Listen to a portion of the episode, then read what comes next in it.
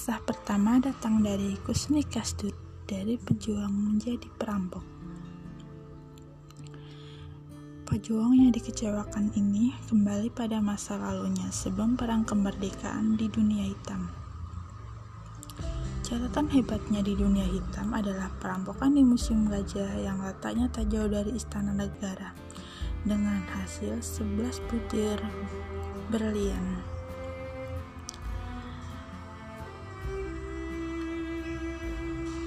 Kusni Kastut lahir di Blitar pada 1929.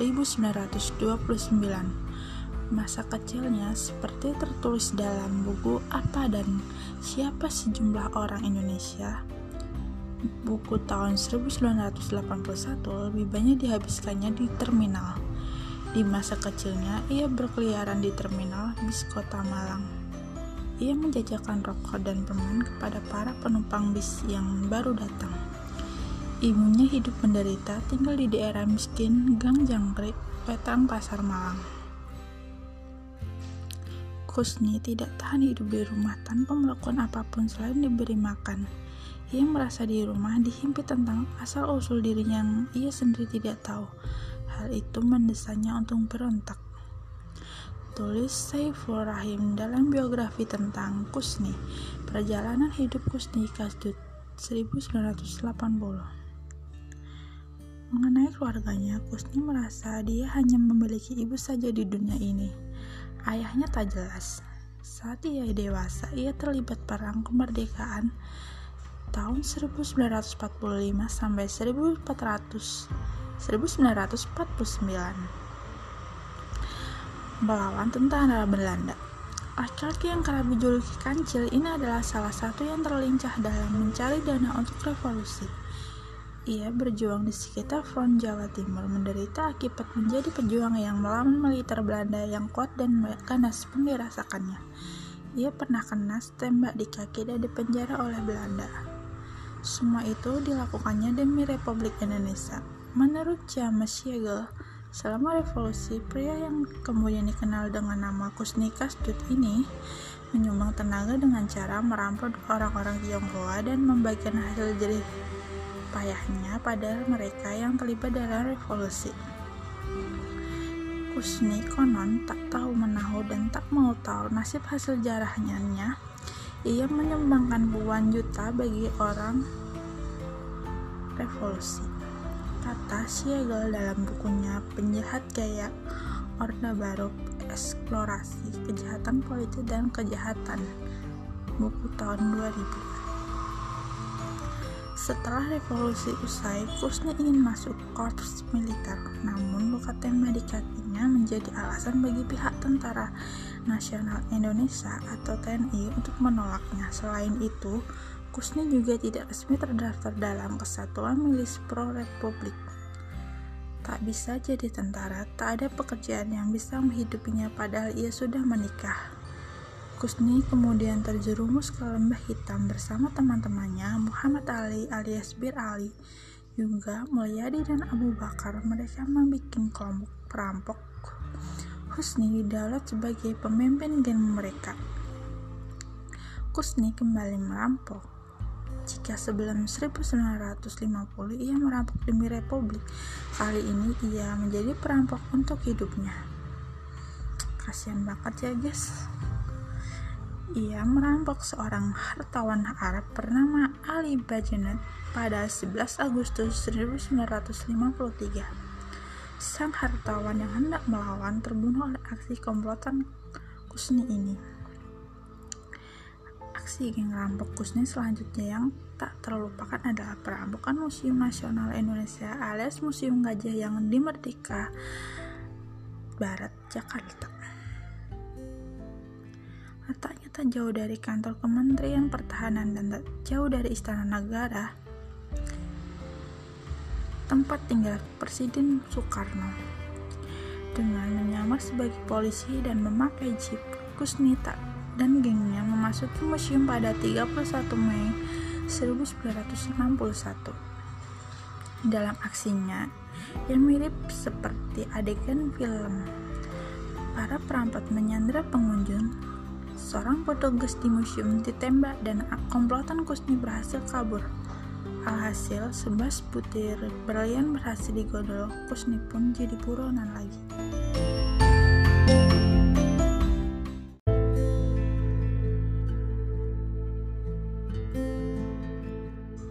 Bergelimang hasil rampokan bukanlah hal baru bagi Gusni, tapi ini berlian agak sulit menjualnya. Ketika Anda menjual beberapa butir berlian itu di penggadaian, petugasnya mencuriga dan melapor ke polisi karena ukurannya yang tak biasa. Kusni pun akhirnya tertangkap. Ia kemudian dipindahkan dari satu penjara ke penjara lain. Pengadilan Semarang pada 1000 1969 jatuhkan vonis mati. Selama jeda menanti eksekusi, berkali-kali Kusni kabur dari penjara. Setidaknya 8 kali dia kabur dari penjara. Terakhir, Kusni kabur pada 10 September 1979. Namun, dia berhasil tertangkap lagi pada 17 Oktober 1979. Sebelum eksekusi, Kusni sempat mengajukan garasi. Namun, berdasar surat keputusan Presiden nomor 32G 1979 tertanggal 10 November 1979, Presiden Soeharto menolaknya, maka ia pun dieksekusi pada 16 Februari 1980. Revolusi 17 Agustus 1945 sempat membuat Kusni Kasdut jadi pahlawan untuk sementara waktu tapi ia kemudian di buruan nomor satu hidupnya berakhir di tangan-tangan regu tembak negara.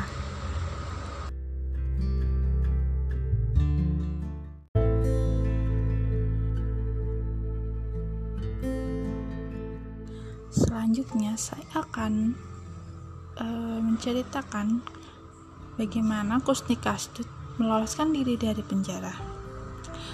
Kusni Kasdut terkenal sebagai seorang penjahat ulung yang fenomenal, belut licin di tahanan. Ia berulang kali bebas dari tahanan baik pada masa ia sebagai pejuang maupun saat namanya dikenal sebagai penjahat. Aksi pertama Kusni lolos dari tahanan ialah ketika ia bergabung dengan Brigade Teratai dan berangkat sendiri ke Malang untuk mencuri senjata peluru dan obat-obatan di Vanmuk.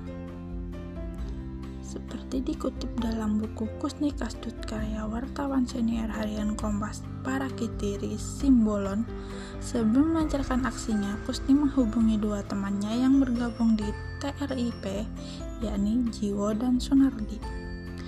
Di TRIP, ia bertemu Franky dan Linda yang berwajah Indo. Kedua orang ini diarahkan Kusni menjadi mata-mata Belanda.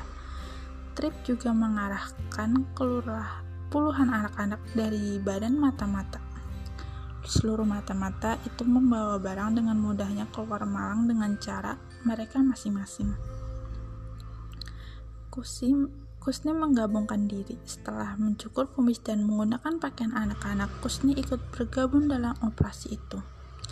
Ia mengawasi toko kecil di Jalan Kawi sementara rombongan penyamar pertama memasukinya, mengambil buntalan peluru serta obat-obatan.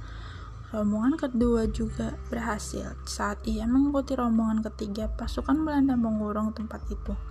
Rombongan ketiga disuruh Kusni pergi tanpa membawa barang. Ia juga mencoba lari, tapi tertangkap juga. Kusni diinterogasi awalnya hanya berupa pertanyaan-pertanyaan tapi Kusni enggan menjawab dengan jujur.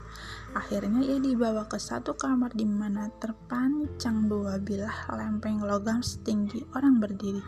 Antara keduanya ada ruang yang muat untuk seorang berdiri.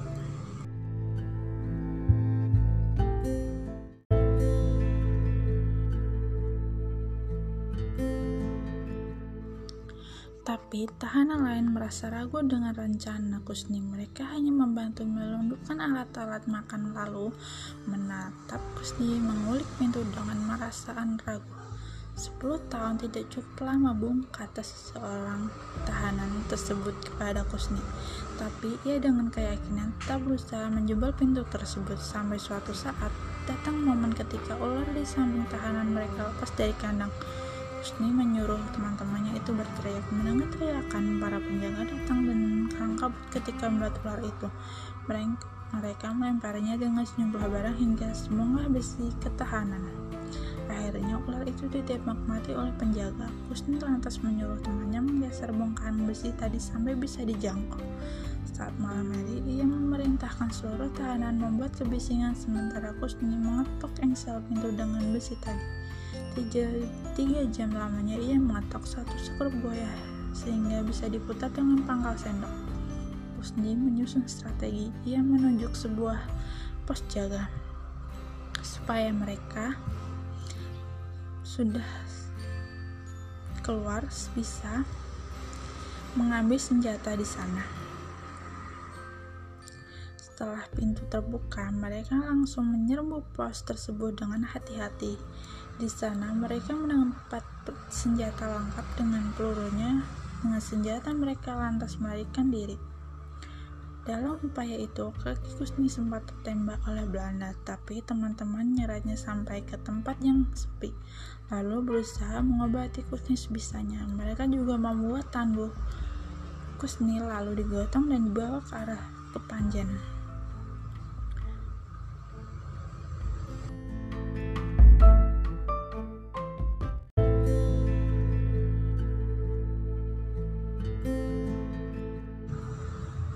Tadi adalah kisah saat Kusni di penjara orang Belanda dan masih menjadi seorang pejuang. Dari situ dia sangat cerdik ya. Kita lanjut saat dia kabur dari penjara yang diawasi ketat setelah rampok Museum Nasional. Waktu itu Kusni ditahan di LP Lowok Waru, Malang setelah difonis hukuman mati oleh hakim ia mencoba meminta gerasi dari presiden pada tanggal 10 September 1979 sekitar pukul 3 pagi, Kusni melarikan diri. Dikutip dari harian Kompas, Kusni ditempatkan di sel khusus dengan penghuni satu orang berukuran 3 x 4 meter. Ia ditempatkan di ruangan 4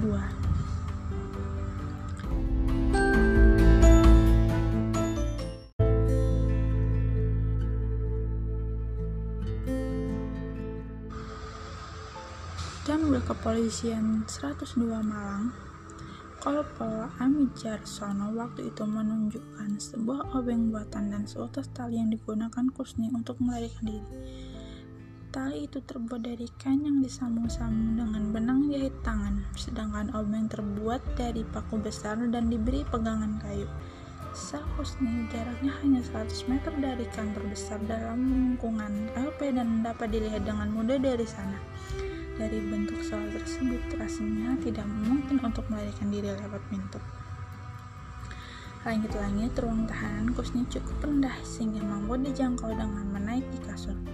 Kusni lantas menyongkel langit-langit tersebut dan meloloskan dari diri dari lubang sebesar 30 kali 40 cm. Wow, lubang itu di Lubang itu tidak ditutup Kusni lagi seperti semula. Ia hanya menutupinya dengan yang entah apa alasannya. Dari atas langit-langit, tanpa bekas Kusni menjelajahi lokasi tersebut, Kusni melewati tembok sambungan bangunan saya yang belum fungsi sebagai pagar. Ia turun di jalan melihat yang terletak di belakang barak nomor 5 lalu menuju halaman longgar di belakang selnya. Selanjutnya, ia memanjat tembok setinggi 3 meter dan kembali menelusuri tembok menuju urah utara.